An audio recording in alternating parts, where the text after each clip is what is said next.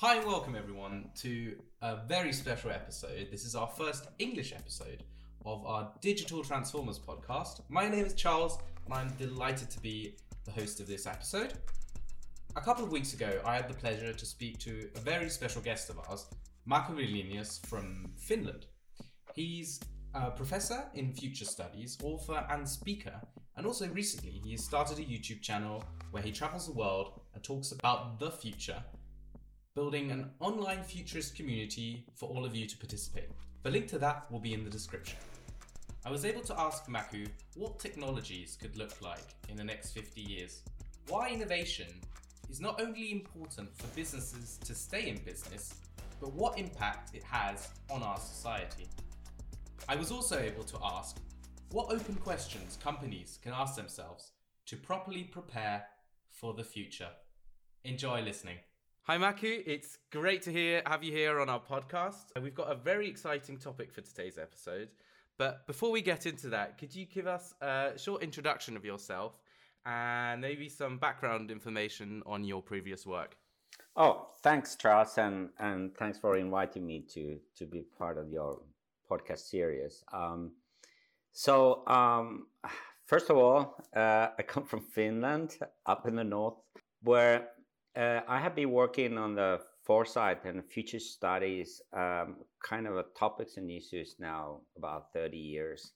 Uh, sort of a, my base has been an academic, but I've been very much into uh, building uh, relationships and uh, projects and initiatives in a, in a corporate world. Also working for for a good number of governments. Uh, I spent most of my last two years in Dubai, where I was helping the government of Dubai to understand the options of their future now that the oil era is slowly ending. Uh, recently, we see it's actually very rapidly ending, but anyway, that's another topic. So basically, uh, as a futurist, um, I, how I kind of differentiate myself from from any other strategists is that what I try to do is that to link the past, present, and the long future and to try to make sense how these changes and transformations, uh, sometimes dramatic, sometimes slow, actually take place. So it's a kind of a science of change, as I like to say. Okay, it sounds like you've had a very, very impactful career already. If we could dive a little bit deeper on your work that you do with companies, what is your exact what is your job that you do? What do the companies expect from you? Well, if companies are calling me, they usually they feel that they are a bit stuck in where they are. And it's hard for them to uh, find the ways how they could kind of uh, rejuvenate regenerate you could say uh, the company. Whether it's about its mission whether it's about its products whether it's about how to deal with the employee whether it's about how to deal with the customers, whether it's about how to deal with the society. Um, in any of these uh, leads, I would say, uh, if you start to work on one, you start to also to see the implications for the other, because uh, companies are like systems, and, and and systems are defined by the way that they interact within themselves, and within themselves as they also work then with with their customers and other stakeholders. But it's very important to see that it, it is a whole and it needs to be treated as a whole. Uh, but that doesn't mean that we are just looking at this big whole we need to start from somewhere. We need to start interventions. And that's where i come in because uh, what i can do with them is to ask right type of the questions right in the beginning right type of the questions are actually quite hard to do and most of the people don't know how to deal with that because it's uh, they often comes uh, uh, or people often think that they have to have the answers uh, and they have to judge. Whereas i think that you need to have a, a bunch of open questions that lead you to think about things that you often either um, um, think that they are in the margin or you omit them you know, from one or another reason, or they are more, more or less like a taboos inside the companies. And if you don't kind of deal with them, even if they are the beginning, they are more small, they start to grow and enlarge and take a lot of positions. And they become like fears. And fears are something that uh, many companies have been crippled with. Again, uh, one of the reasons that they, they feel that they are stuck because they cannot deal with the issues that are important for the company. So you need to kind of uh, help them to deal with those tough issues. And then, lastly, of course, the issue around the future. And uh, again, uh, I do have a crystal ball, but my crystal ball is sometimes very dubious. It's uh, it doesn't give any clear answers really. So, um, but what you can do again is to make a kind of intelligent questions about the future, and and thereby lead your thinking that how future will be different, how future will be same, and this kind of a cocktail that comes around uh, uh, kind of emanates from those questions will be then the ones in which companies see that okay this is the universe of the future that they can they can uh, they need to be dealing with and decide upon these different universe the pieces of the universe which is the part of the which is the star that they're going to be headed towards and and and and and that needs some techniques of course this is uh, i'm not a i'm i'm a very technical guy in the, in that sense so you need to have a procedures. You need to know how to lead these type of the inquiries. Uh, otherwise, you are just ending up with a chaos and a mess. And so that's um, and there it's very important that you know how to how to lead these uh, discussions. Wow. Um, I have a question. So, if I were a company, what would be one of those open questions or knowledgeable questions that you would ask me uh, to for us to think more about our future, to get more perspective? So typically, uh, the one of the open questions is this: that what is your area of business in the future? Well, let's say that you are manufacturing cars. Is are you going to be manufacturing cars in the 10 years for now or are you going to be manufacturing software systems or something which is between the software systems and the cars um, are you going to lead from your manufacturing cars into manufacturing uh, airplanes um, all those things have to be sort of asked because when you come and start to work in this way kind of and building your own foresight uh, the all these questions have to be opened up. Also, the very interesting question for the companies using where where do my revenues come from? Okay, you have the you you have the kind of uh, the history where they have come from, but is that really true from ten years now? Again, if you uh, if you if you look at your track, and particularly if you're an older company, you see that your the the revenue streams tend to change over the time because societies change, needs are changing, technology is changing, everything's changing. So you probably don't be just there where you were in, even in a five years time. So this kind of understanding what is changing, why it is changing, if you can have a, any kind of a reasonable foresight on that, then that gives you the, the kind of evidence to start to be, prepare that before it is at your doorstep. I definitely think that some car companies in Germany could use, use that open question um, before, you know, because I think a lot of them have just realized now that, I mean, the way that, you know, the automobile industry is, it's not going to be like that forever. Mm-hmm. And um, yeah, especially from outside pressures and new technologies coming, yeah, they, they need to hurry up and uh, start doing more innovation. Yeah. Um, if we look at technologies in the future, uh, what do you think like technologies could look like in, in like 50 years? 15 or 50? 50, 50. okay, 50.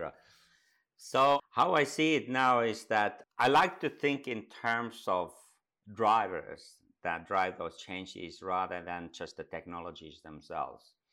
So, from my perspective, what is now happening, and it's going to continue for a couple of decades, is this massive search for resource efficiency. Uh, again, if you go to the cars, it, there is incredible kind of a very speedy race towards more efficiency in the car. You know, the the from from the engines to the chassis to the way it interacts with other systems uh, or road systems, other cars, and so forth, to build a much more intelligent way of actually going from A to B. Uh, uh, that that that started to take kind of a shape in this modern form uh, around 100 years ago, and it's still a kind of a very much sort of an ongoing process. Um, uh, so so so resource efficiency is a, is a big deal, but then comes the next what I see particularly taking place in the in the latter part of the century, which is biological systems. So biological system will overtake uh, our sort of a mineral fossil-based systems uh, very much. So and then that will what we're gonna see in uh, materials. That's what we're gonna see in medicines, health, everything that we do here as a as a kind of a human cultures, what do we produce here, uh, goes into the uh, biology, and particularly because you see much more intelligent um, uh, systems there. I mean, we don't know very little. Let's take algae, for instance, which is the most complex uh, biological systems on Earth. We probably know 1 to 2% what they represent in terms of their propensities, in terms of their kind of intellect. Uh, and there is a lot of research that is going on, but it's only in the very tiny beginning. And, and so, um, again, uh, we, we, we, we are still in a, very much in the beginning of that road. That's why I'm saying it's going to happen in the latter part of the century. But, but that will change because what is ultimately the reason that why we want to progress in our societies? We come to realize that it's not just that we, we, we generate better sort of a well-being for ourselves and more wealth and more, yeah, more economic progress, but the purpose of the life seems to be more and more really about living in this kind of a dynamic harmony with our environment, with, our, with nature, uh, because that's on, that's the only way how we can build any kind of sustainability. That's why we can really, uh, in any sense, say that okay, we are building something that the next generations will have it much better than us. Uh, because now, obviously, we we see the ramifications of the industrial way of doing things, and and and and it's a massive blow up of our systems, our ecosystems, and destruction of the most of them. So, so it's so clear now. And, and now that we are in the middle of a Ukraine and a Russian crisis, we see that all this, what we have produced as our economy, is sort of a falling down because of the wrong premises on which we have built our economy. Yeah, I think I think the point you touched on, like having a more symbiotic relationship to nature and like giving it the amount of respect it, it deserves, uh, because we only have like one planet Earth, and uh, I think that that is a, a, an obvious point that we we should be be focusing on in the future. Now, regarding our economy, um, in one of your talks, you said that the economic economic power structures were changing, and that you would prefer that our economy was not rather based on competition, but more on partnership and solidarity. Mm. Uh, what, what does one understand by that, and hmm. how how do you think companies could adapt to this change in our economy?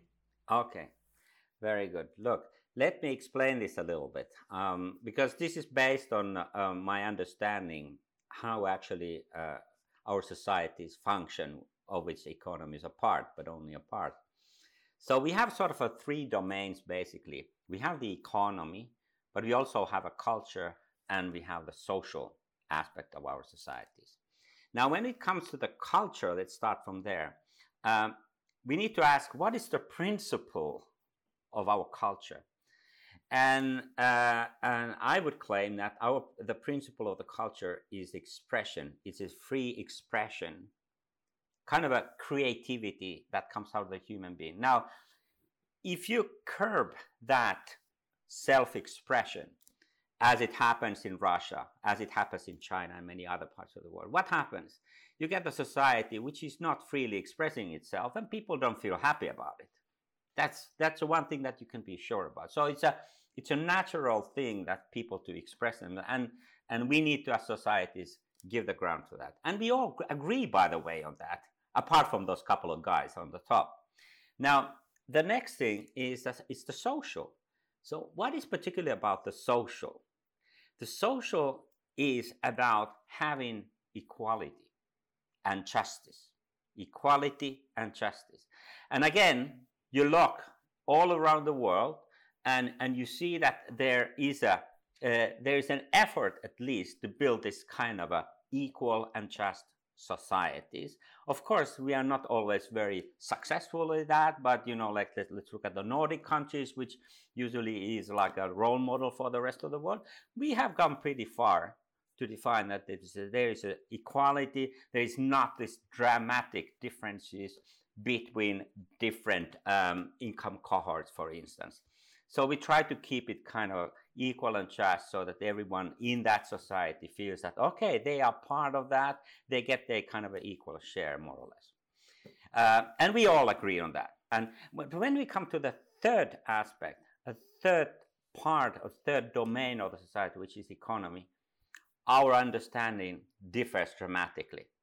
When you go to the most of the business school, also the one that I, where I am a professor, it might be that um, some people say, um, yeah, it's a, it's about the collaboration, but majority by far say that uh, it's about the competition, and this is how we teach about it, and and that's how we essentially have been building uh, our economies and our businesses, that they are competent, competitive, and I say that there is there is some truth in that. We need to be competitive. That's not the point, but but again, when I look at the principle from the point of view of principle, how that economy should work, I see that uh, that the collaboration, and I would say even uh, solidarity, should be the underlying motive and the theme down there. Because you look at the businesses these days, and and those that can really build on sustainable competitive edge,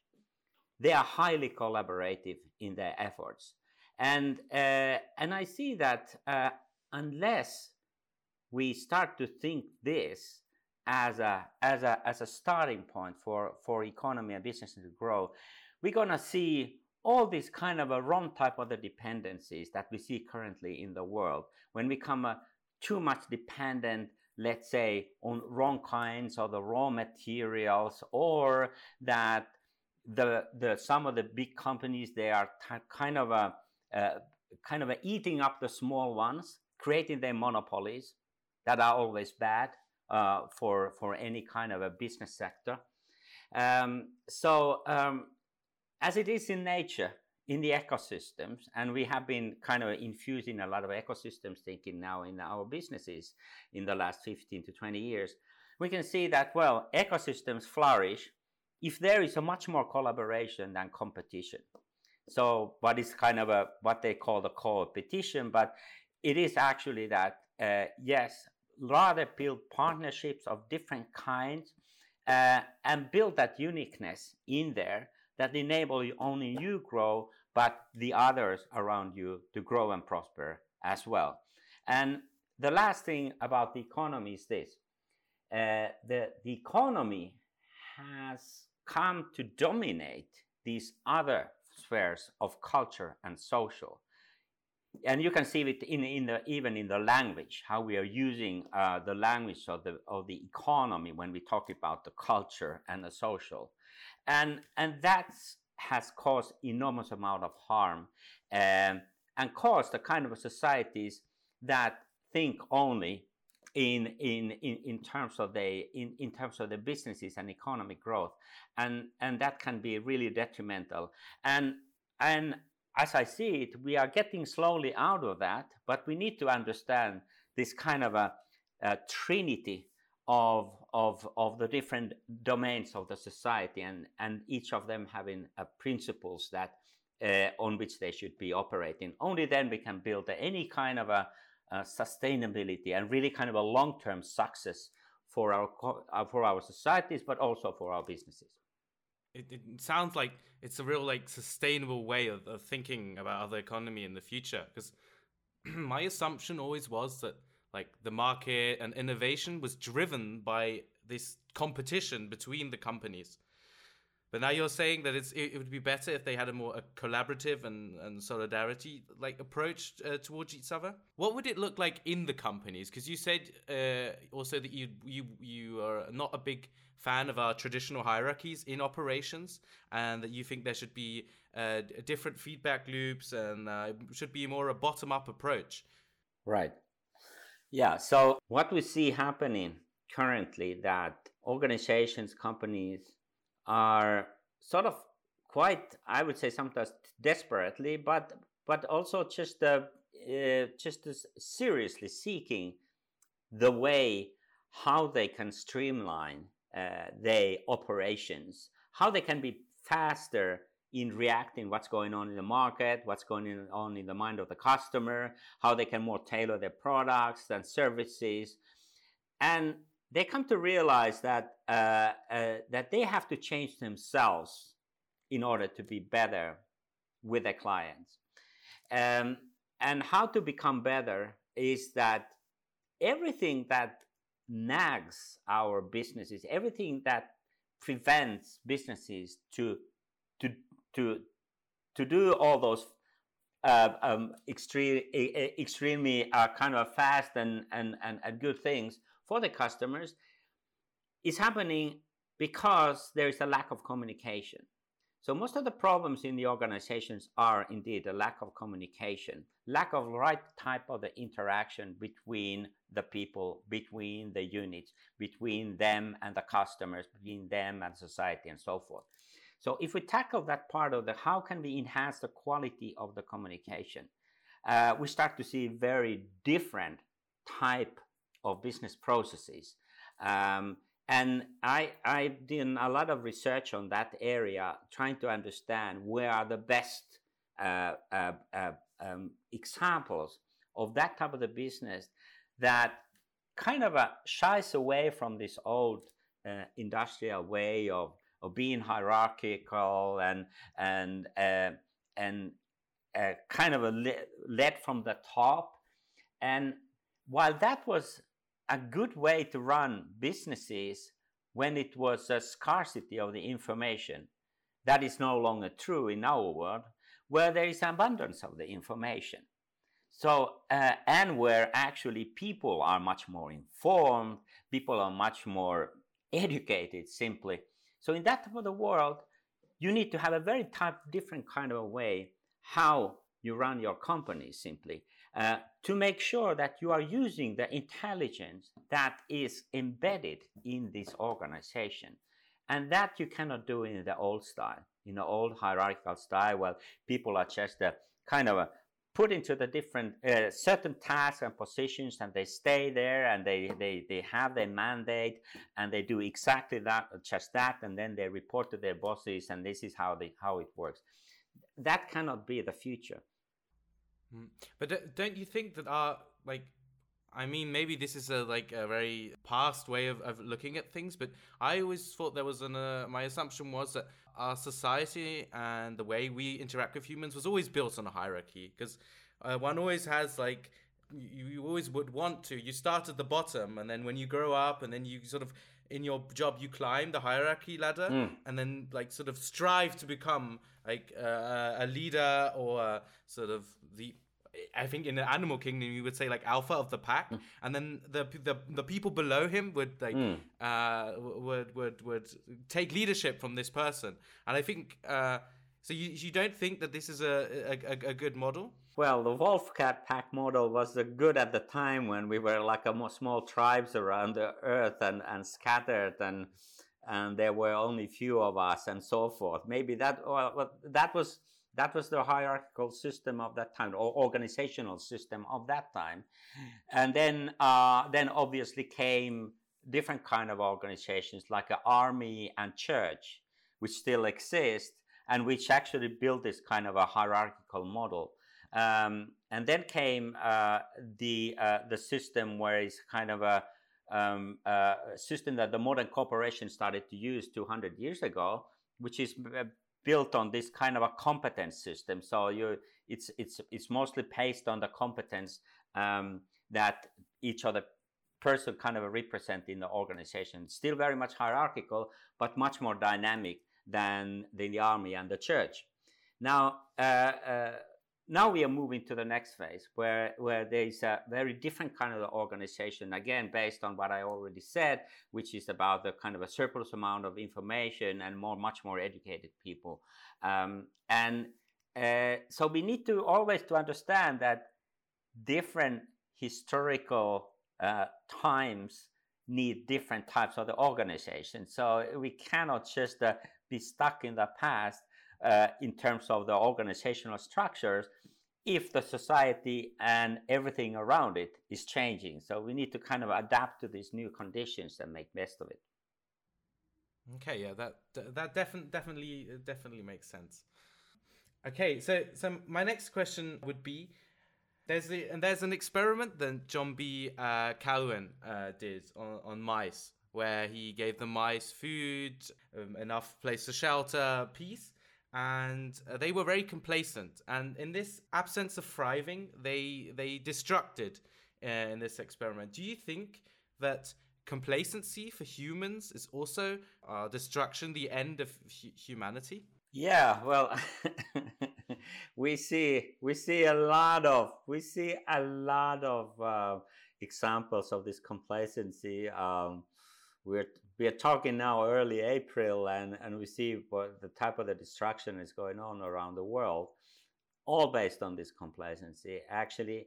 Um, and it's um, it's something uh, again that people don't understand how the times are changing, and they are stuck with the past, with their with their models of uh, kind of their mental models, very much deriving from the past.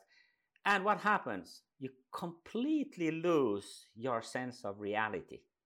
You're absolutely cut off from the reality. This is exactly what has happened with Putin, but also many others. So they don't realize how the times are changing. And, and if you are in that kind of a power position, that, that, has a, that has a huge impact around the world.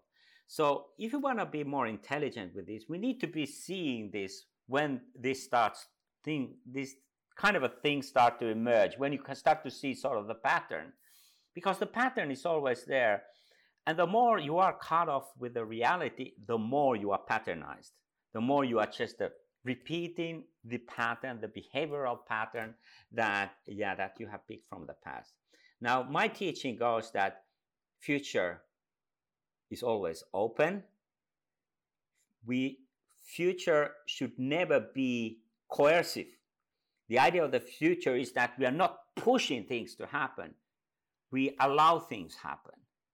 We are opening up and and we see in the opportunities as we see also the challenges because usually the challenges is how do we get rid of the past how do we get rid of our dependency of the oil the coal all these fossil fuels that are destroying our planet so how do we get rid of that is the question and that's the challenge. And then there is this opportunity, which is different, which is something new, and which actually invites us. So the future is about the invitations. We just need to be hearing those invitations, and we start to hear them if we get this load of the past off our shoulders, and, and we start to be more free to be open for the future. Very nice. To bring this like now back to companies, uh, would you say in some way that uh, the responsibility of company owners and uh, transformations leads is to say save save society and humanity through their innovations? Well, the thing is this: um, every company should have a mission which is more than giving something to their shareholders, and it is not only because there is some kind of a responsibility, but it is actually because that's the way that you can flourish with your company. When you think in terms of what can I contribute to the society? What is it that we are really contributing? Because not only then you're to have a much nicer bottom line, but also you're to have a people that are much more engaged. So engagement is becoming much more important as an as an asset for the company because all the other assets seems to be kind of equalizing. We have a huge amount of information, all of us, available, and uh, uh, and and and resources of all kinds. So what distinguishes the good companies and the best companies from the from the lousy companies or just average companies is the way that they are using this human capital in the best possible way. And that is not an easy thing to do, particularly if you have been very much kind of a tied to the past in, in the way that you traditionally have been thinking about how to engage people. The engagement of the people and the result of the company in terms of you know how much you actually profit there is a very very direct and harsh correlation there uh, of which very uh, few actually company leaders are really uh, aware of. Wow. So if you've if you've come to a place like uh, say as a as a company and you're you're more standing still because you said earlier a lot of companies approach you because they they feel they're they're stagnant. What would what would happen if if if they're very complacent and they and they don't sort of start continue innovating, continue continue expanding, what happens to these companies if they if they don't adjust to the future? Well, they disappear. it's probably pretty pretty obvious. Yeah, I mean, I mean, you have a lot of statistics around it. Actually, uh, the turnover in that sense is is becoming much harsher. So the the average time of the company, according to some studies, has halved in in the last twenty years. So that's a real thing. I mean, and and and that's a real threat if you look at it from that perspective. What what would be an actionable step that a company could take today if it's either asking a question to themselves or or anything else? What could a company do to to say okay to become more innovative, to adjust for the future, to prepare for the future? So my simple answer to that is that we need to start asking open questions. Where and and these open questions has to deal with that with the future. So we try to place ourselves between okay, here we are now, and that's the future, and what's going to happen between. And uh, but the first thing is that we need to stretch our imagination uh, with these questions. Where is our business in the ten years from now? Where is our, uh, our competitive edge in 10 years now? Where where does where does our turnover comes from? What are our products and services? How our organization look like? What are the key values of the company in the 10 years from now? And then we look at the what the situation they do. We, we really deep dive try to look at the reality as it is kind of a take away all these kind of a nice things, this kind of our illusion, how well, how good we are, or even sometimes how bad we are. And we look at the real reality. The, and, and then we kind of a stretch from, okay, this is where we want to go. This is where we are. So how do we actually get there? How can we imagine the ways that we are getting there? And that type of the soul searching we need to be doing then.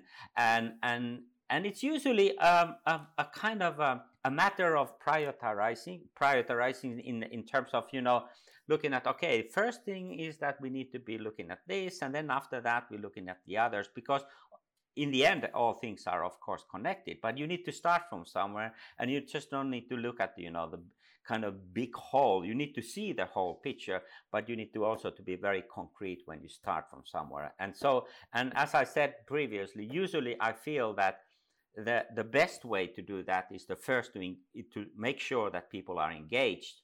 And if they are not engaged, then you need to ask from them, okay, how, how could you be more engaged? What would you do the trick for you? And they might say that, okay, uh, not only that, you know, I want to have more money. Maybe some of them even may say that. And that's, of course, the part of the problem. But but much more, people are also interested how they can have an ownership of the company's future, how they build the role of the company's future in terms of their competence, in their skills and know-how. and how they can develop themselves. What kind of tools company gives for them to develop themselves as profession, professionals but also as human beings.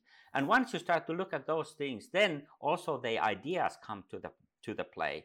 And and usually as, as i have seen it time and again the best ideas about the future of the company does not necessarily come from the top management. It comes from different size part of the companies uh, and where people some of the people are much more able to express the things that the others are seeing but they eh, but they don't they don't find the words or, or the concepts to express that.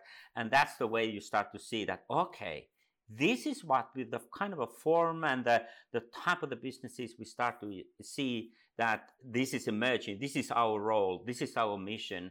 This is the way that we can contribute to society so on. Because at the end of the day uh, uh you know we are not businessmen.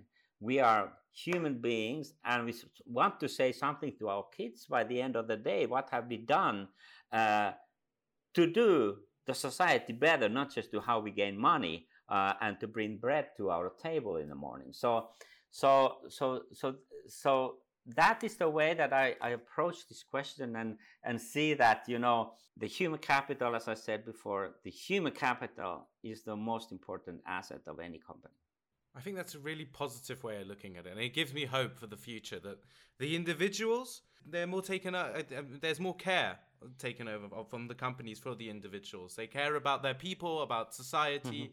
Uh, they take on responsibility and this is a, sort of this trend of like consciousness sort of increasing throughout our, our, our society it's really great. I think we could we could touch on so many more points, Markku, and I think you've given so many good uh, actionable uh, uh, thoughts and food for thought for the companies and for the people in your in your last comment there. It's been such a pleasure. You said earlier you wanted to shout out your YouTube channel that you're starting. Yeah, yeah. Thanks, thanks, Charles. Yeah. So uh, just uh, to finalize this discussion, I'm also taking quite a few steps to to make sort of uh, possible for people to to if they want to, to, to hear what I what I got to say about uh, how to how to build a better uh, organization and the companies and businesses and and I'm now launching sort of a travel and futurist Markku Wilenius web uh, YouTube channel and so you are you you will be invited to to to, to listen to my my my insights from there and and and starting uh, the dialogue also for there because it's going to be a very interactive um, uh, way that I want to build this kind of a futures community uh, for all to participate and and and get the get the insights and gains from there uh, to work for the better future. Could you could you repeat the name, Markku, of your of the channel? So that everybody can find it. Yeah. So it's a traveling futurist. Traveling futurist. That's a traveling futurist, and then my name Markku, uh, uh, of course, there as well. the traveling futurist Markku. Great, everybody. I really recommend uh, you check that out. I think it's so valuable when like thought leaders and professors share their knowledge because it really does. You really can see the impact that mm. it uh, makes on society. I think that's uh, really great thank you again, Markku, uh, for taking your time. It was such an honor.